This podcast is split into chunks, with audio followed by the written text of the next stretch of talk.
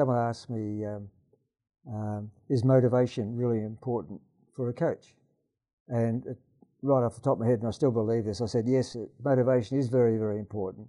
It's very important that the athletes motivate me to coach. My name's Andrew Leigh, and welcome to The Good Life, a podcast about living a happy, healthy, and ethical life. Although I'm a politician and an economist, this isn't a podcast about politics or economics. It's about living a good life, which is an idea that goes back to the Greek philosopher Aristotle. What Aristotle meant by a good life was the life that one would like to live a life with pleasure, meaning, and richness of spirit. The life that most of us were trying to live until everything else got in the way. In this podcast, I'll seek out guests not because they're smart, but because they're wise. I'll speak with writers, athletes, and social justice campaigners, with people who've been lucky and those who've experienced hard times. I've found their stories fascinating, and I hope you do too. For a generation, Dick Telford's worked with some of Australia's most elite sports people. He was the first sports scientist appointed to the Australian Institute of Sport, and his athletes have included Rob de Castella, Lisa Ondieki, Martin Dent, and Carolyn Schuwalow. Dick's also a pretty handy athlete himself. In the late 1960s, he played AFL for Collingwood and Fitzroy before switching to running. He's run a marathon in 2 hours 27 minutes, city to surf in 45 minutes, won a bronze medal for the 1500 metres at the World Veteran Games. Age 71, Dick is whippet thin and moves fluidly. He trains a small squad of runners and himself runs twice a day. His 2015 book, Running Through the Looking Glass, is both a great training manual and a terrific compendium of stories about Australia's elite athletes. If you're a serious Australian runner and you don't own it, please press the pause button now. Go online, buy yourself a copy, and then come back. Dick, thanks very much for joining us in The Good Life today. Yeah, it's a pleasure, Andrew. So, what does it take to be a good coach? Well, um, I think you've got to understand uh, the basic principles, uh, probably more so from the point of view that you need to have your athletes having perfect confidence in, in you as a coach, that you understand what you're talking about and you're not just getting up there telling them to do things with no real rationale behind it. Have all of your athletes been friends in that sense? Yes, I think so. Yeah, and, I, and that's that's an important point that um, a coach. Um, yeah, we talk about having sports psychologists with with athletes, and that becomes important at times. But really, uh, the coach is the number one sports psychologist. The coach is the, the all-in-one. You know, as a psychologist, a biomechanist, a sort of a skills coach. Yes. But a friend, and I think being a friend is up there, and it ranks as highly as any of those other attributes. It really comes through in your book that you you you're not just proud of the performance of your athletes on the track, you're also proud of them as people. You seem to really really like them, admire admire their quirks and so on. And yeah. well, I remember uh, you know when I was writing one part of that book. Well, no, it was it was actually before that. I think it was a, a radio program I was doing, and someone asked me, um, um, "Is motivation really important for a coach?" And it, right off the top of my head, and I still believe this, I said, yes, motivation is very, very important. It's very important that the athletes motivate me to coach. And, and, and, and, basically, that's it because I, I've got, for example, tonight, I go out to Stromlo tonight, the Stromlo Park uh, cross country course, which, by the way, I think is one of the best venues for cross country in the world that I've ever seen. Yes. And I hope we have the World Championships there one day. Um, but I go out there tonight and I thoroughly look forward to it. You know, it's a highlight of the day. I'll go out there and we'll we'll do a little bit of work on the grass there and we'll go up into a little place I call the Eucalypt Hill where there's some eucalypts still standing from where the fires mm. ripped through in 2003. And uh, I love that little place because it reminds me where I used to run with the likes of Rob de Castella and, and Andrew Lloyd and, and Carol as well, some of the people you mentioned before. Uh, but your squad's still a pretty serious squad, right? I mean, you uh, you had some runners who were under 30 minutes in the Burnie 10K on the weekend, didn't you? I did, yeah. Well, that's that was really good. I've got two runners there. Like in Canberra, I think we've got about 25 in the squad. Um, they range from people who, in their wildest dreams, might finish, you know, top 10 in the Canberra Times, or top three perhaps, you know, they, which is fantastic. And it might be a 45 year old woman with three kids. And, and they're fantastic to coach. They're as keen as the Olympic athletes. Then it ranges down to the person who came, came second in that race you mentioned, Andrew, which was the Burnie 10K, which is the, I think it's the richest um, 10K road race in Australia, so they told me down there. and, uh, um, but anyway, uh, this uh, runner of mine called uh, Jordan Gusman, he finished second in the 1500 metres at the recent national championships to the, uh, the Australian who made the final of the 1500 metres over in Rio, which was fantastic. Uh, but the other day, he ran uh, 29.39, sorry, 28.39 for the 10K after a, a winter of training, which sort of, in the back of my mind, gets me to ask the question what is his best event? Because he's not that far away from qualifying in the 10K for the World Championships. But on the other hand, um, what we do nowadays as coaches, we, we don't just rely on speed attribute, for, for example, for a 1500 metre like Jordan Gusman, the chap I was talking about.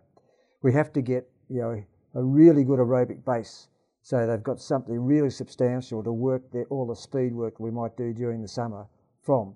So it's a, it's a case of athletes nowadays have to be very versatile to be to be good in any event, particularly a championship event. Mm, mm. And just the way, last comment on that, while I think of it, is that in a championship event, and Rio is a big example, like the 1500 metres, it could turn into a 400 metre sprint. Right. Everyone plays cat and mouse for three three laps. And it goes like hell for the last lap, and you end up getting the, the fastest 400 metre runner wins a 1500 metre event. Rio's, I found Rio's 1500 so disappointing to watch watch as a race because it was so slow in those first few laps. Uh, you know, there's, there's club runners from around Australia would have comfortably sta- stayed with that pack. Uh, I've kind of felt like if I wanted to watch a 400 metre race, I'd be watching a 400 metre race. But but where's the where, where where are the distance runners? Maybe it was either that or the 3K, one of those events. No, you're right. Slow. It was the 1500 metres, and it happens in a lot of events like that because they no one wants to do this so-called work up mm. the front. We know there's a bit of air resistance that might cause one or two percent extra, but you know it, you'll get the champion, the real champion runners like Rudisha in the 800 metres, who says I am going to the front straight away if I can, unless someone really prevents me. And I'm going to work to the front, work to the front, and I'm going to not let anyone pass me. Yes. Now, you've got to be a true blue champion to do that. I think it's a lot of other runners who aren't quite confident of their ability uh, that may say, well, I, I think I'm quicker over the last 800 metres in this 1500 metre race, or quick, so I'm going to hold back. I'm not going to do any of the work, and I'm just going to go when I feel like it. Mm. But it's a lot of the other runners, including the Australian, who it was a bit disappointing there because I think if he had gone a bit earlier himself, he might have got himself up there in the top six, you know, or top five, or might even done better. There's a chap called Nick Willis, who I don't think is much different from our runner. He's a little bit faster, but Nick's won, he's from New Zealand. He's won two bronze medals in the Olympics, and yet his times aren't uh, anywhere near as quick as some of the other runners that, that haven't won medals, that have made finals in those Olympics. But Nick's done the right thing. He's got himself right up the front and been a little bit lucky with getting a run on the rails, for example. But mm, he's mm. been right up the front, giving himself a shot. And I'd say he's been the best racer in the 1500 metres in the, in the last few Olympics that I've seen. The yeah. best racer. Yeah, that's interesting.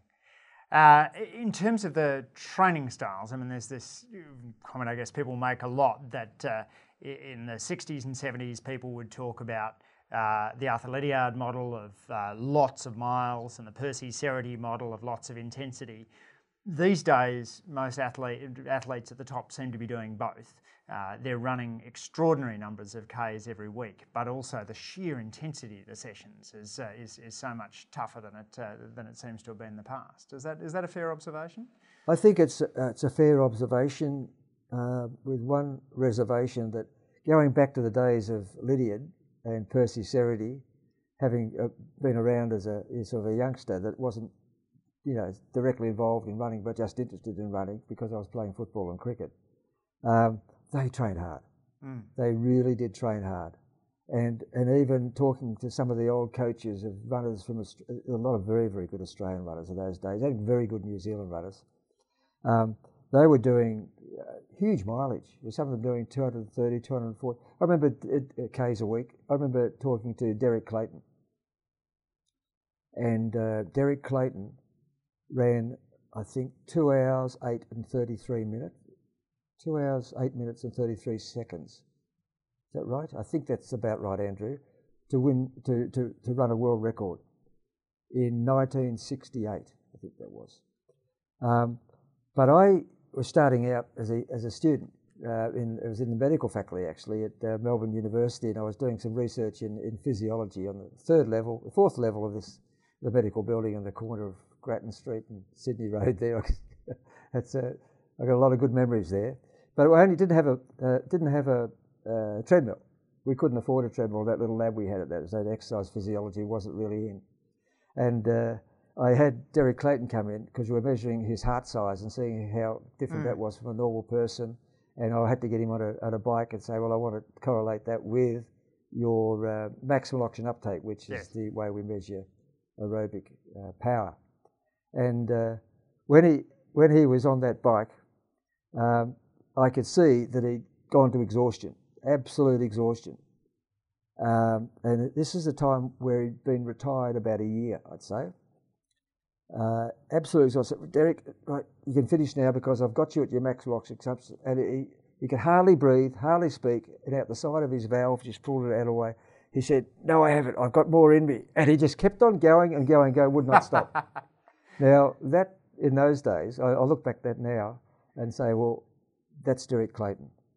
He was able to run extraordinary distances a week to the point that he upset all his joints, I think. and uh, um, and became a champion.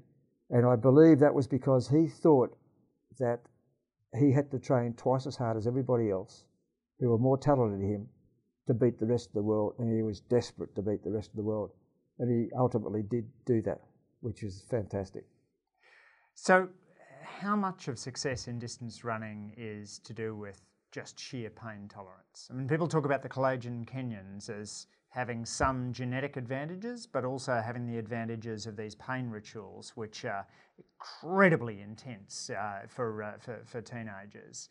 Um, do you do you see pain tolerance as being a, a, big part of success in distance running? I think it has to be, but I, I, I can't answer that question with any confidence, Andrew, because it's so difficult to determine that. But all I know is that the athletes that I've um, coached that have been uh, very successful internationally have had what I would consider, you know, a very, very good tolerance of pain. You know, it's a, it's a matter, it's a matter of them being so desperate and motivated to do what they want, to dedicate, in most cases, their whole working life to running. Mm. You know, they'll go and spend time at altitude overseas at the expense of setting themselves up with a career back here in Australia. Um, some of them have been smart in that way, and they do some study along the way, which has been terrific. I remember Shaun Creighton, who's now a um, he's now a successful lawyer here in Canberra, doing that. And when I was away with him a few times, I'd see him sneak away as I used to too, and we'd, we'd, we'd catch up with a bit of work for two or three hours in a local coffee shop or something. But going back to that question, I really do think uh, pain tolerance is, is, has got a lot to do with it. I'm not sure whether the, the top athletes do register more pain or whether it's they can do things at any particular level with less pain that, that counts, but it's certainly got something to do with performance. Mm. And there must be a real challenge as a coach working out how much you uh, work on people's styles too. Uh, I remember you had a bit in your book where you talk about uh, the asymmetrical styles of running styles of both Rob de Castella and John Landy, and, and how you you figured you didn't you didn't want to didn't want to muck with that because it was working for them. When do you step in to change an athlete's running style, and when do you hold back? Well, um, I, I, guess just looking back on the last couple of months of my coaching, where I've had some new runners come in, and some things sort of stick out like you know a sore thumb. And whilst I do have in the back of my mind that we've had some of our best runners that have had techniques that one might not automatically think were the most efficient, uh, and what would happen if uh, they're the best in Australia or best in the world um, in some cases. What would happen if I changed that? Would they be better? You know, that's that's the question. I think. Well, I can't see that. Mm. And then when I put some of those people on the treadmill to have a look at their efficiency by measuring the amount of energy they put out uh, in ratio to their to their running speed, Yeah. sometimes they've surprised me that even though they've got these techniques we might look as being uh, a perfect technique, they're very very efficient. Mm. Mm. Maybe still they could improve by improving their technique because other things determine uh, mechanical efficiency as well. But um, going right back to that question, yes, when I see people who are rotating excessively up top, or they've got arm actions that cause huge asymmetrical activity, um, then I have to say there's no question to me if I did put them on the treadmill, measured their oxygen consumption or their energy output at a particular running speed, I think I would be able to correct them. Then, then I would say, let's make that look prettier. You know, Yes. Because that's what we look. Let's make. We want to look, and I often justify this and say, well, look, I'm not absolutely sure this is going to fix you up, but you're going to look much nicer as a runner. uh, and you you don't uh, in, train with barefoot running, do you? But you do sort of mix it up with by changing the running shoes around a little. I have some runners that um, that uh, do run barefoot at times on the grass at, at Stromlo particularly. Uh, I like to mix up. I like to have variety in training. I think it's a, a basic principle of my program. Number one reason I get bored if they do the same thing, go to the same place. And I love training in bushy areas. I love getting out the back of back of Canberra here, at, uh, you know, for example, in uh, at Stromlo, uh, through the through the well, the, the trees are growing again, or the back of Red Hill, or out here at Ainslie, Mount Majura. Just fantastic places to run the back of the back of the War Memorial. They're beautiful places to run, and I like the runners to really enjoy their running. And there are times, you know, it's good to be able to tell them, just go for an easy run, just go, just go for a relaxed run. Now, mind you, I don't do that too often, but occasionally, you know, in for their recovery runs, go for it and pick a nice place, to enjoy your run, Mm, get out, and then, uh, we might meet up for coffee after or something like that. That's what I call really enjoying the sport. Yes. So, back to the question. Um, I keep deviating, I know, Andrew, but um, barefoot running, I think, has a good place. But one wouldn't, it, while variety is good, sudden change is not. You don't suddenly go from wearing a heel and shoes that have got good padding to be able to run on the road, etc., to suddenly running a lot of barefoot work Mm. because that'll change your technique, change the stress that you have on your Achilles tendon, for example. You're going through a different range of motion, and uh, any change like that is uh, potentially dangerous for a runner uh, running, you know, substantial kilometres each week. Yeah. But that, that notion of loving the training, uh, which I find myself running uh, around Mount Majura and Mount Ainslie, uh, seems to be uh, a signal characteristic of the way in which you, you train.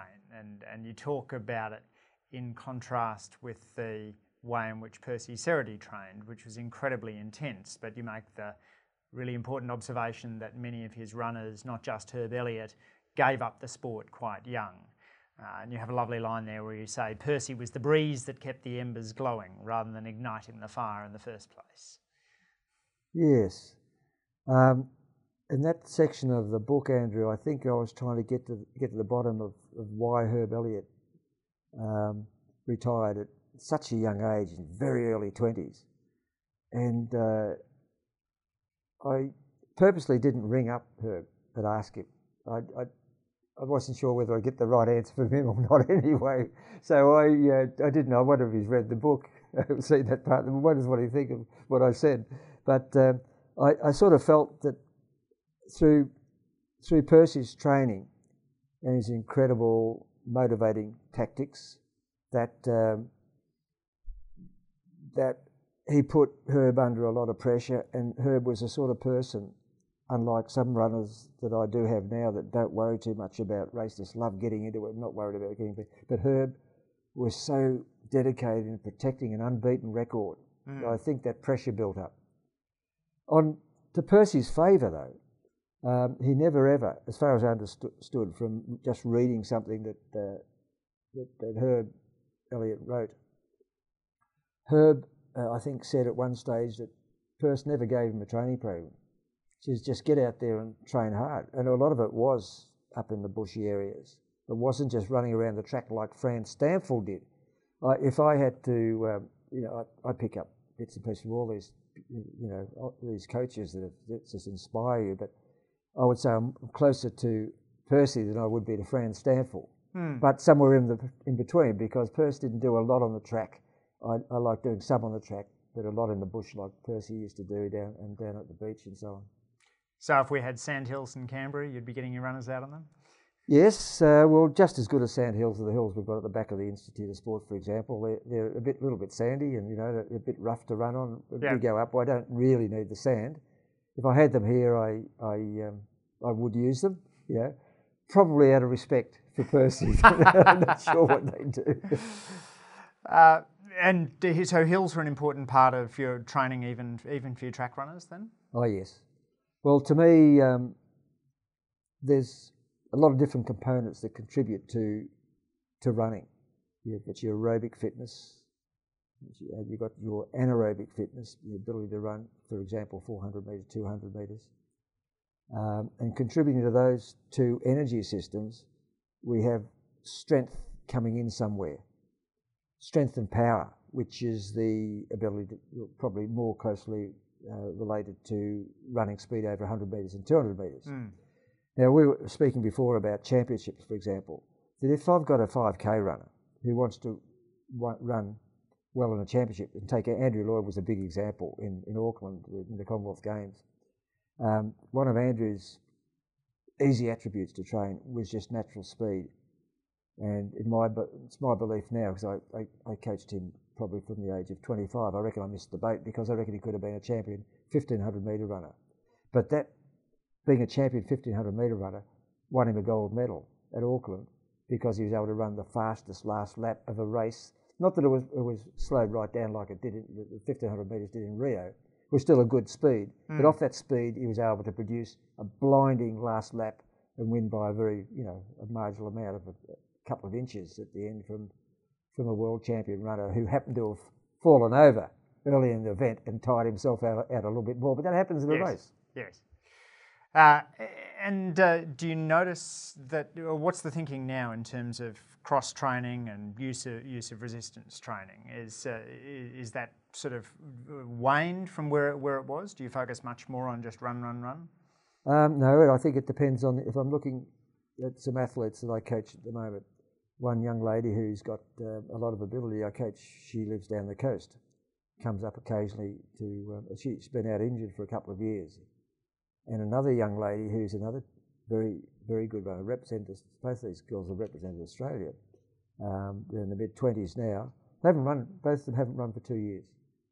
Now, it'd be silly for me to think that I could just go back and give them a normal program and mm. expect them to suddenly run well for me when they hadn't been able to. So I've got to change things. So with these individuals, uh, I'll mix up their training from running, some gym and weight training, lots of work like that, some water work, uh, which is swimming and running in the water, and some cycling. And we'll mix that up so they can, they're not quite triathletes because the emphasis is more on running. Mm, mm. But each of these girls would be good triathletes if they, we change the emphasis a bit more, but they want to run. So um, it's horses for courses. And some of the other runners I would tend not to do too much of the cross training, Andrew, because they, um, would tire themselves out a bit too much for the intensity of training they need in running to, to make that improvement, and they've got the resilience to be able to do that, whereas other runners can't do that. And so, if you're talking about an uninjured runner, you would tend to have them do. Uh, in a typical week, would uh, would would your elite uninjured runners be doing anything apart from running? Well, in, in, they do gym work. Okay. Uh, even a uh, marathon runner like Michael Shelley, who won the gold medal um, in the last Commonwealth Games. And he's defending, trying to defend that in his hometown in Gold Coast. But uh, Michael's one of the athletes that I train by correspondence. It's regular. I probably speak to him and see his information on his that he sends me uh, by emails. More than the runners I see here. I, in some ways, I know more about his training than I do the runners I'm looking yes. at. But um, um, Michael, even though he's running 200 plus k a week, week in, week out. Uh, only been injured once, and unfortunately that was before the last Olympics, uh, so we got that wrong. but uh, he's back into it now, and he would always do his gym work on Monday and Wednesday, uh, where he mixes that up with some cycling as well. Mm. Uh, if he's a little bit more tired, I might ease him off uh, some of his running and give him a little bit more of the gym or those sort of things because you can get specifically tired just for running, as, as you well know. Indeed. And just before we leave uh, elite uh, training, uh, do you have favourite workouts at the moment that you're, uh, you're, you're enjoying doing with your squad? Um, well, I, I, I, enjoy all the, all the workouts that we do, but um, tonight we're going over and, doing a, a, session. I haven't done for a while. That session I mentioned before on the hills is up through the eucalypts. It's a beautiful day outside, so I'll be looking. For, I'll enjoy um, uh, working at stopwatch with with my left hand thumb, while the others are punishing themselves up and down those hills, and I'll be jogging up behind them, encouraging them. Now I really enjoy that. how long's the hill, and how? Uh, what's the what's the sort of recovery session? Well, typical of my uh, philosophy, it's varied. I can start and do a hill that might take them half a minute to a hill that might take them two or three minutes, mm-hmm. and they'll jog down. I might jog up behind them, and as they come down, I'll say turn around, get straight up again. Sometimes a little bit. I, I sometimes vary it, so I'm not quite sure what's going to happen all the time, and I'll have something in the back of my mind say, well, this is the session I want, but I can do this different ways depending on how I think they're how they're working at that session. So they, they get a bit used to me that you know some athletes would like to say, right, I'm doing 10 400s a day my athletes will say, well, I'll give you 10 400s a day, but gee, that could change, you know. Yeah. yeah. And uh, that's not a problem, I don't think. Yeah, I find when my body knows that it's doing, you know, six one-minute sprints, that uh, I'm by the time I get to two or three, uh, I'm, I'm sometimes holding a little bit back just because, because I want to get through get through the entire session, yeah. and uh, that's not the best way of, uh, of, of, doing a session. I don't think I, I, shouldn't I shouldn't be sort of pacing myself through like that. I, I should be pushing each one right out. Well, um, yes and no, Andrew, because if you're doing a session, let's say you said uh, six one-minute efforts. If you want to turn, if you want to make your six one-minute efforts a good aerobic type, strong aerobic endurance type session, then if you did six one-minute efforts, um, all at an even pace, so your last one was as good as your first one, you weren't going downhill, and your recovery was only a short recovery, or you might be jogging during that recovery or just recovering in time, that could be a very good aerobic effort.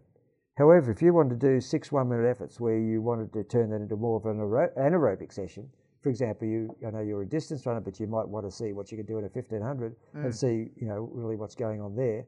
Then six one minute efforts where you went really hard for the first two or three, and then instead of having just two minutes rest, you gave yourself four minute rest, so you can go really hard for the next couple. Mm. Then mm. that gives you an anaerobic workout. So six one minute efforts can be an aerobic workout or it can be an anaerobic workout depending on how you do it. Got it. Got it. And in terms of uh, the uh, somebody who's starting out, to what extent, uh, what's what advice do you give to people who come to you who are not your elite sort of runners, but just somebody who hasn't run before and uh, uh, would like to be able to do a 5k park run each Saturday morning? Well, there's. Um, I tried to set something. I, I, don't see too many of these people. The people that tend to come to me are the ones that are really dead set keen on doing this, and I, I, I suppose you get the greyhounds, se- not the Dachshunds. Yeah, yeah. Um, I think it might have. I don't mind these people joining the group. It doesn't take up my time at all, uh, really. Um, but it's just when they when they're running with say 15 runners who are very very good and they're you know 200 meters off the back, it doesn't do them. It, it's nice to have a group that's more your own mm. your own mm. level. But for the people that, um, for those people you're talking about that want to, for example, run the Canberra Times Fun Run or City to Surf, even, that's which I think the City to Surf's the hardest so-called fun run. Shouldn't call it a fun run in the world. You know, it's I remember just digressing slightly sure. in the one year running City to Surf and the San Francisco Bay to Breakers. And Bay to Breakers was just, you know, it was nothing. You know, you know, they call it Heartbreak Hill. You run up this hill, fair enough, it goes for a while. City to Surf gives you Heartbreak Hills uh, one after the other. You know, you, you, have you run City to Surf? Yeah, yeah. So yeah. I ran it uh, right, at age 18 at, in 53 minutes and age uh, 40 four in 54 minutes. Oh, that's um, terrific. Well off your 45 minute pace. But I found on both occasions the challenge was still having something in the tank as you came over the hill in order to be able to accelerate down. Because if you're completely spent at the top of the hill, you're actually not taking adv- full advantage of the downhill. Yeah. Well, only a professor of economics could work that out, I reckon and it, it, took me 20 years and it's taken you probably a lot less time. But that's exactly the way to run those races where you've got to save yourself and be able to run over the top and down. Um, and that's how I do coach for City to Surf. There are a lot of people just get to the top and, and I think I've just got to be able to recover down the hill. But you lose time that way rather than evening out your heart rate, if you like. So yeah, your heart rate's yeah. not maximised at the top, which is easier said than done, isn't it? Because some of those hills, they're damn good hills in the city to surf. Here's an interesting one for you. Although I ran a minute slower 20 years later, I placed 200 places better, 300th compared to about 500th. Are elite runners staying away from the city to surf now? Just because it's so hard to, to get, get into the very front, or because there's other events on, or because it doesn't pay as much? There's an alternative explanation, of course, that you, you are getting better. Um, no, but I, my time was slower. Uh, yes. No, I see. Overall, yeah. You said 20 years later. Well, when you were 18, you ran the first one, did you say? Yeah, so this is 19, 1990 compared to 2016. So you're one minute slower uh, as 20 years later. Yeah, yeah but then paced a whole lot, a whole lot better. It just made me curious. The, the front of the pack of the city to surf seemed to have thinned out a little. Uh, I didn't know whether you, you had. Do you have as many of your elite runners doing city to surf these days? Um, no, probably not. Now, now that you mention that, um, it often comes at a time, for example, uh, close to other races that where they're having to represent Australia, for example, mm.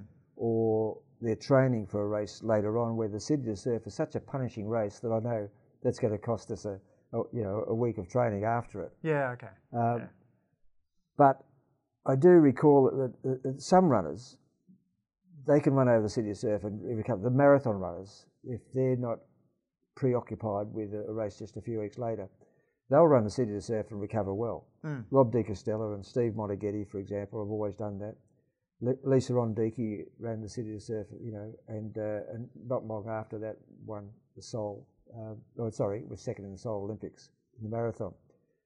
Um, yeah, that, but it is a good point but does that tell us something about just the general standard of the population as well? You know, that we are tending to become less fit as a population, which I've got no solid evidence. I know children are tending yeah. to become less fit when we do fitness tests. When you look at the records of schools, for example, becoming less fit, or the Institute of Sport, when uh, teams come in, young teams come in, they're not registering as highly, according to my colleagues at the Institute of Sport not registering in the fitness test as highly as what they were when I was there, like 15, 20 years, 20 years ago. That's which so is interesting. interesting. Yeah, it is. So the very front of the pack are getting faster, but the kind of next batch might be slowing down. That could well be, but it could well be what you said. We might not be having as many elite runners up the front, which I know yeah. has been the case in a few of the city to surfs in recent times. Interesting. And uh, what do you think about this uh, fit or fat debate about the uh, the, the, importance of, uh, of obesity in terms of uh, uh, overall overall health? That's a tricky one. You know, it depends on who I ask. If I ask uh, a chap that I've known for you know a lot of times from conferences, a fellow called Glenn Gaesser, who's a professor of exercise physiology at Arizona State now, and he wrote a book many, many years ago, and, and I asked him about this book when he came out to Australia, and it was called Big Fat Lies. And he denies that being fat has got much to do with ill health. Mm. He says it's only the fact that the researchers who have made the correlations between being overweight and obese with, um, with mortality haven't accounted properly for the effect of the lack of physical activity that goes with the obese person. Right. So in other words, it's a, more or less like a spurious correlation that mm. hasn't got to the you know we we can't you know, we can't say that that's the cause of the death. And he the other day in Melbourne when I re met him again after probably fifteen or twenty years, I said, "Do you are, are you still a proponent? Do you still really strongly believe that? He said, even more strongly. All the more I do, it's his full life. The more he reads about it and the more work he does on it, the more he empowers physical activity as being the true uh, mechanism behind uh, maintaining good biochemistry, for example, glucose control, blood fat control, which is related to uh, uh prevention of type 2 diabetes and uh, cardiovascular disease. Mm, mm.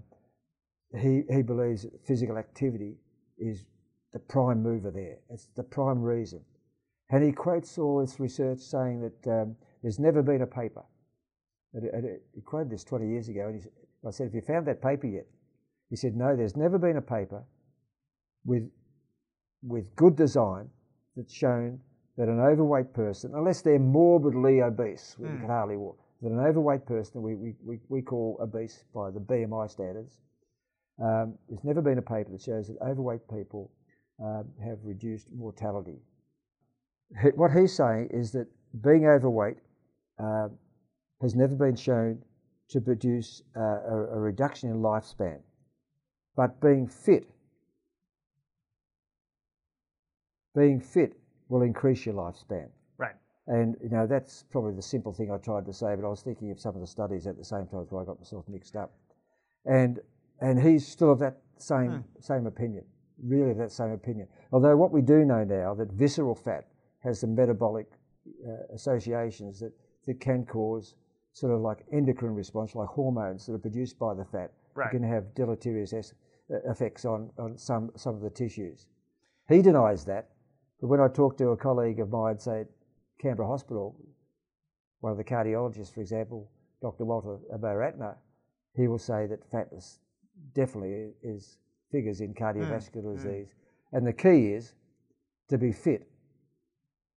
Not to worry about being a little bit overweight, but for anyone who's overweight, they can rest assured that if they embark on a training program that doesn't reduce their weight, then they'll be increasing their longevity, according to Dr. Gaesser, I believe this aspect, yep. and, and, and allowing themselves to be, you know, with a, for a better quality of life as they get older. Which is pretty encouraging given that what we know about diets, that most diets don't, don't end up having a long term effect on weight reduction. There's this fascinating piece in the New York Times earlier this year that went back eight years on and tracked down contestants in The Biggest Loser and found that on average they'd put all the weight back on. Uh, and so, regardless of how of, of what short term effect you get, it seems to be quite hard to get long term weight reduction effects. But as you say, an exercise program can, uh, can, can, have, can be enduring if it's a lifestyle change. I think so, and the sensible way to go, because the way I look at it, Andrew, is that exercise allows us to balance off our energy in and energy out. I go back to the, the lifestyle of our kids study, the look study that we're, we're following kids from age 8 right through hopefully to age 80 here in Canberra, um, that the children who put on more fat between the ages of 8 and 12 actually ate slightly less than the children who either maintained their body, body percent body fat or reduced it. And the reason that that happened was the children who were able to maintain their body fatness or even reduce their body fatness between the ages of 8 and 12 were doing more physical activity. They might run inside and grab a biscuit or something like that that the other person might, you know, the person that's uh, not so active mm. would not have, but they'd be burning it off. But in so doing, they would, the kids don't think, oh, how much do I eat today? Uh, what exercise? They're not going to try and, it has to be done autonomically or automatically. Yes. And there's a base of the brain that allows us to do that. To me, that's got implications for, for, you and, for you and me in the sense that if we're physically active, we are much more readily able to balance what's in and out to control our body weight. And, and I'm sure that you would eat more than a lot of people that I know who are overweight because you are a physically active person. And that's typical of what we saw in the kids as they were growing. And I think that's important. So it's a combination of, you don't have to train like as you do uh, for, for running, but uh, fitness the way that a lot of the researchers that have looked at this fat versus fit thing have defined it is really just walking the equivalent of or walking briskly for 30 to 40 minutes of a day. Mm. It could be walking the car five, 10 minutes, doing that three times. You don't have to put a tracksuit on and train like you do. Uh, but that fitness is a, a key to quality of life. Whereas being slightly overweight or even more than slightly overweight doesn't seem to have the same impact as a loss of or lack of fitness. Yes, yes.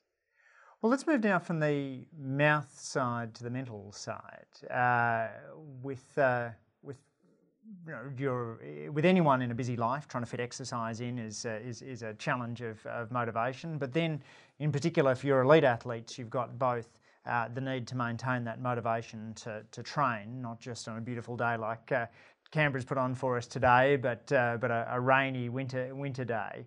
How do you how do you maintain that uh, that the the willingness to train, and how as a coach do you help athletes deal with the extreme stress that comes from performing in a, high stakes competition?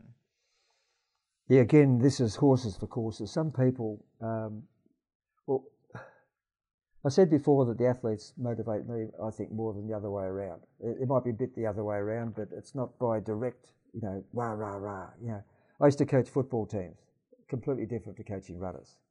Coaching football teams, yeah, there is some motivation. You've got to go and put their body on the line and so on, and, mm. and you, have got to get into them. And sometimes you rip into a person not, you think's not putting it in. That's a football culture. Uh, I don't know if the coaches still do that, but I certainly did when I coached football, you know, 30, 40 years ago. Um, and uh, I expected that from the coaches, you know, to me when I was playing football. But in running, um, I don't have to tell people to get out to run. Even the ones that I referred to before that want to finish top 10 in the Canberra Times Fun Run, which is pretty damn good, um, I don't have to get them to do that. They want to do it. And it just reminded me too, Andrew, that I think you'd be in the same boat as, as I am. It's a bit like the drover's dog, you know, or any dog. You know, they just can't wait to get out for a run. I had a dog, um, which was a, a, fantastic dog. Um, I always said that I'm not going to get another one. It's too sad when they die, and I want I want to outlive the dog next time. I, sorry, I want the yeah, that's right. I want, want the, the, dog to outlive dog, you. Yeah, dog yeah. outlive me. So, but uh, I had a dog that um, if I, you know, tested this out one day, it's a, it's a bit cruel, I suppose. I put its, its food down and then put my runners on to go for a run. And Zach, the dog, he would not go to his food when he thought that I was going to be out the door without him. And he waited. He looked over at the food, he'd look at me, put the runners on. Then I'd walk over the door and he'd get up. And, and then as soon as he knew I was out the door, waited and have his food when he came back. Now, that to me, it's sort of a little bit, I get into that sort of routine too. For example, this morning, such a nice day, but, but I just like to get out in the morning mm. and, and you know, if it's raining, what the hell? I just put some wet weather gear on. That, that didn't matter. It was a bit cold. You put a beanie on, some gloves. It Makes no difference. I'm the same temperature no matter what it is. You just put different clothes on. So it makes no difference that it's a shocking old day. Just get out there and, and uh, go out for a bit of a run, come back, have a shower, and have breakfast. I just do that all the time. I just like to do that. And the runners do too. If I sometimes tell the runners, look, I only want you to run once a day this week, for example, Michael Shelley before the marathon or before a marathon, any marathon. Michael, all you need to do is just run once a day. You know, for, oh, but you know, I just don't feel right. You know, can I just go for you know an easy six or seven or eight k in the morning? oh, all right, Michael. All right, if you have to do it, because really that's like anyone just walking down the you know the street and getting themselves a you know bite to eat.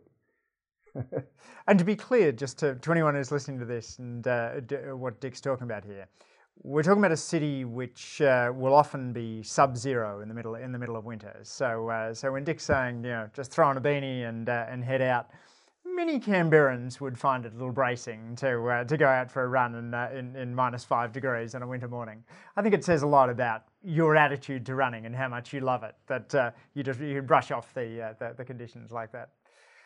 But uh, one of the interesting things I also wanted to, to explore on the mental side was your unusual record where all of your best times uh, you're uh, one, one, 1 minute 58 for the 800, you're 3 minute 57 for the 1500, you're 1 hour 9 for the half marathon, you're 2 hour 27 for the marathon. were all set in the very time, very last time you raced that event. What does that say about you? yeah, that's a that's a good question. Um, be, because I didn't uh, train for running when I was a youngster in my twenties, and really only got into it. Uh, to, I was looking after the Victorian cricket team. Uh, it's, a, it's, another story, but I, I, I, got given the opportunity to be the coaching coordinator and um, and fitness advisor and manager. It was all in one of those days. Highly unprofessional as it is. There'd be ten people doing what I did now, um, and and I used to watch cricket all day uh, during the summer when we'd go away on the trips. And I couldn't just do that. If I'd be over in Adelaide, well, you know, the boys would hop into the shower. See you later, fellas. I'm off up to Torrens for a run. Come back in an hour and I'd have a shower and meet them for bite to eat later on. You know, Max Walker, for example, who just died the other day, by the way, was very sad. Um, and so lots of other runners. I'd have, I'd have the 12th man often coming with, with me. Nice. 12th man would often come for a run with me. Yeah. You know, do the things like that because he'd been sitting all day too. Know, I'd twist his arm and, you know, no, you don't need to go for a beer now. You come out for a run with me. And that, that would happen. And um, um, so I didn't run when I was, I was young. I might have at school. We did, you know, won a couple of the local races or something at school, under 16, whatever. But um, getting into it at the age of 30, I found that as a footballer, I had a little bit of speed, not a great deal, but I still could run, a, run more endurance. So I had to build up to a marathon. Until I ran a marathon, I was quite satisfied with. Still reckon I could have run faster, but I was satisfied with it. Then I thought, well, if I'm, people have asked me to coach at that stage, they want me to coach 1500 5K. I haven't, I haven't really trained the guts out for those races. I don't really know what it's like. So I thought, well, I'll change and I'll, I'll, I'll become uh, a middle distance runner. Mm. And, and I'll be interested to see what processes that. When I started to become a middle distance runner, was um, I, I thought, well, if I'm going to become a middle distance runner, I may as well try and be the best in Australia in my age group in the in the vets because 38, 39 are getting on towards 40, and the World Championships are on in such and such a year, and and I'd be 43 then. That'd be a good one to aim at too for the 1500. So I gradually built up, but I found that when I started to run, which was interesting, off marathon training, and I was running say 150, 160k a week for a lot of weeks, not as much as well the, the modern marathoners do now. Um, that um, that took me quite a while to get my speed back. Mm. You know, it taught me that you know horses for courses again. You train your muscular system and you know, cardiovascular system, and you'll become a better long distance runner. But that can take away from running fast over 800 meters, for example, or 400 meters. That was yes. true.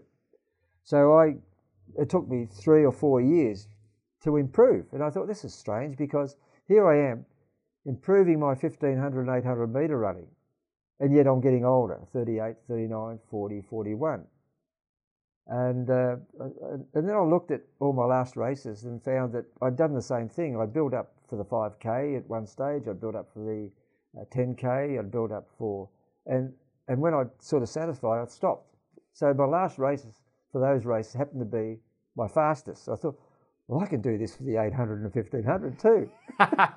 so I, I worked for the 800 and 1500 and the first thing I had to do was try and get under two minutes for the 800 and under four minutes for 1500. That took me quite a while. As I was getting older, I thought, well, something's going to catch up with me sooner or later. I might not be able to do it, but I mm. did.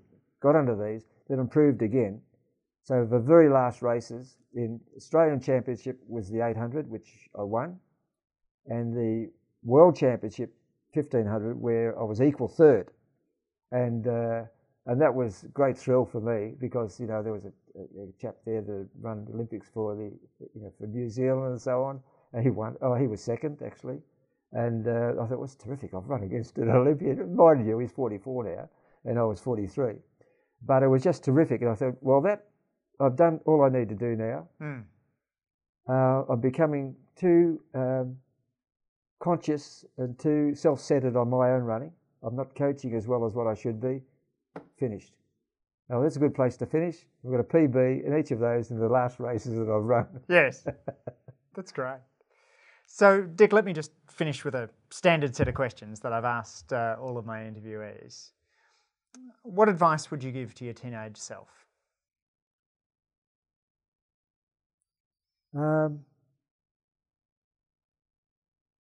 I'll try to find a way to uh, to over, yeah, to overcome the, the deficiencies one sees in oneself at an early age, where you lack confidence in what you're doing.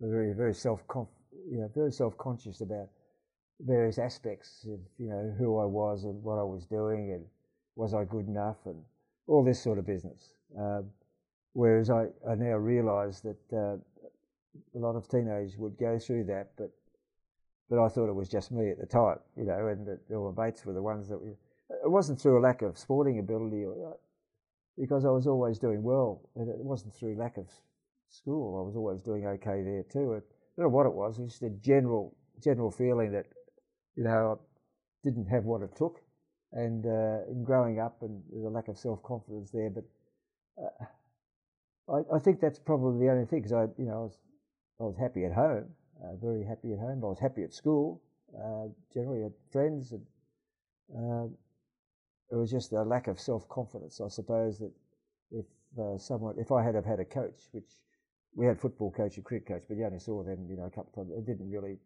talk to you personally about anything.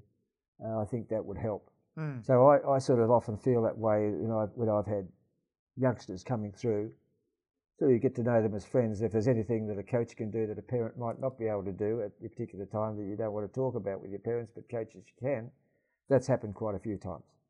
And uh, you don't push it, but I think just growing up as a teenager, um, I now realise I wouldn't have been on my own by any, you know, mm. the sort of things mm. I was mm. thinking about. What's something you used to believe but no longer do?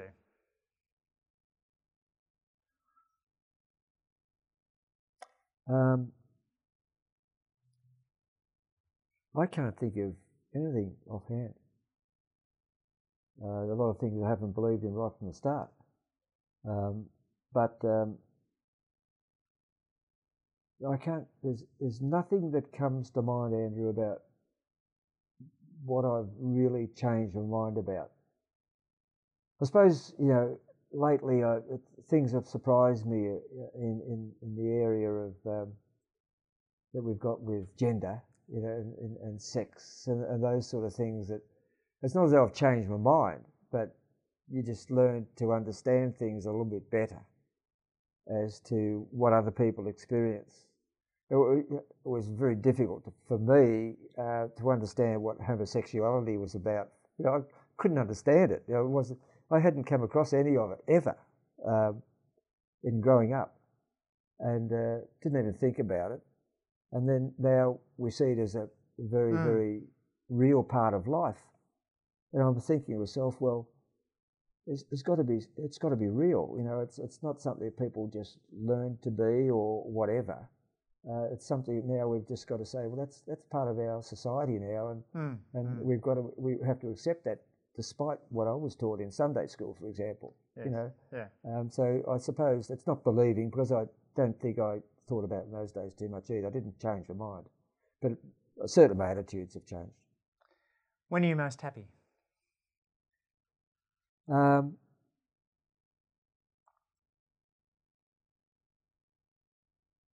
I would say uh, when I see my family doing well. Um, yeah, the kids, you know, when you see them kicking on, and, uh, the daughter's a lawyer in uh, in uh, Sydney now. and She's done really well with the ACCC before that, and then moved that, and she'll hopefully move back, and uh, that would be great. But she's really enjoying her work, and, and, and we've got she's got her kids, and it's great seeing them. My son has worked with me on the look study all the way through. He's just moved down to Melbourne for a new career with his girlfriend, and that's that's fantastic. And you know, with my wife and myself living together here in Canberra, that's a pretty happy way to be. Um, and of course, there's the selfish side. It's terrific. For, I love seeing people enjoying and they're running and doing well. And I love doing well academically. You know, that's they're similar. Mm. I can get the same sort of satisfaction out of getting a good paper published or presenting well and getting good feedback than from someone doing well in the running seat. It's very similar. Yeah. It just makes you feel as though you're contributing something to, to society in a way. and by the way, all my I, I don't ever want to charge anything for coaching running. It's not what I do. You know, it's that's the pleasure side of it. Mind you, I'm, professional coaching is a great career, and I did it for a little while while I was at the Institute of Sport just to experience that for a few years, but I didn't like it. I, I like to have running as the, the, the part that I can turn to, you know, for my my own recreation and pure enjoyment, without you know having to rely on it for a living. Now, if the University of Canberra decided not to pay me for the three days a week I'm over there now, I don't need the other two, and my stage of life, maybe I might charge the athletes. You know, if I couldn't pay the bills, but I no, I wouldn't like to do that. Yes. So that that's where I'm happiest. You know, with that bal- balancing up the life with physical activity, the, coaching, the academic side, and the friends and the family. I mean, that's that's that's great. Do you have any guilty pleasures? Ah. I'm not guilty about the pleasures. You know, I'm not guilty. I have all the. I think I have all the pleasures. I'm not someone who cuts things out. You know. Oh well, you know, I certainly wouldn't do stupid things like smoke or drink a lot of alcohol. You know, but it's ridiculous. I don't enjoy it. Wouldn't wouldn't even smoke anyway, and uh, couldn't enjoy a lot of alcohol all at once anyway. Even if I, even if I you know, this just doesn't seem right. To, not right, but I, I just wouldn't enjoy having more than two or three glasses of beer or a couple of glasses of wine. It just doesn't feel good. So that's not guilty pleasure. It's not.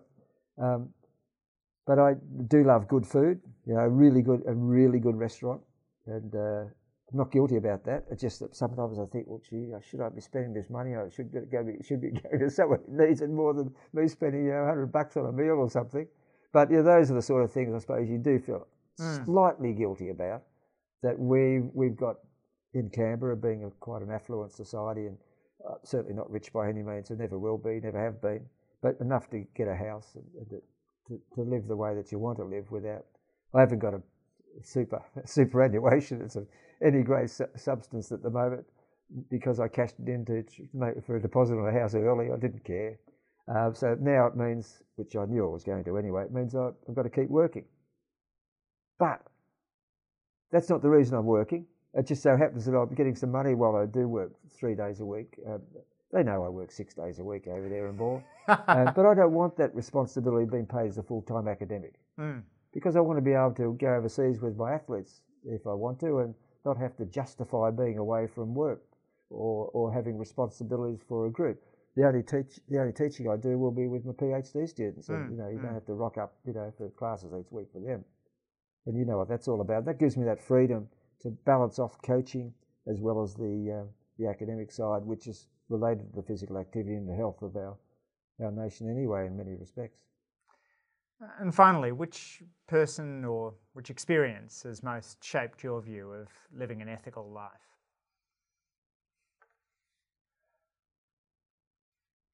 Well, you always go back to your, your, your mum and dad, I, I suppose.